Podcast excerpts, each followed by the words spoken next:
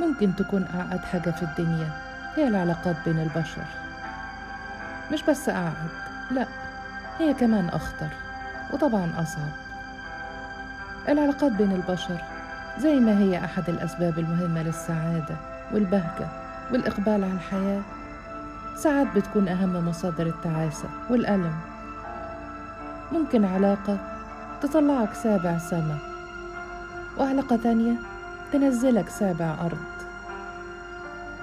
اللي بيبوظ ويشوه ويأذي الناس علاقة واللي بيصلح ويغير ويعالج الناس برضه علاقة.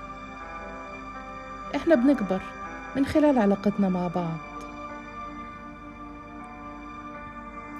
في دراسة اتعملت في جامعة هارفارد واتنشرت قريب. الدراسة دي استمرت 75 سنة. أجيال من الباحثين وأجيال من البشر.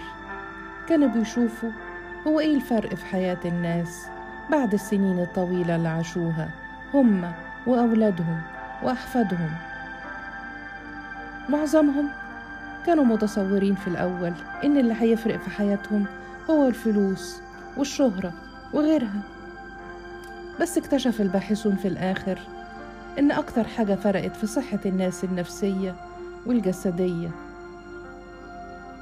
وطول أعمارهم ومدى سعادتهم وقدرتهم على مقاومة الأمراض والأحزان والشيخوخة وغيرها هي وجود علاقات طيبة في حياتهم.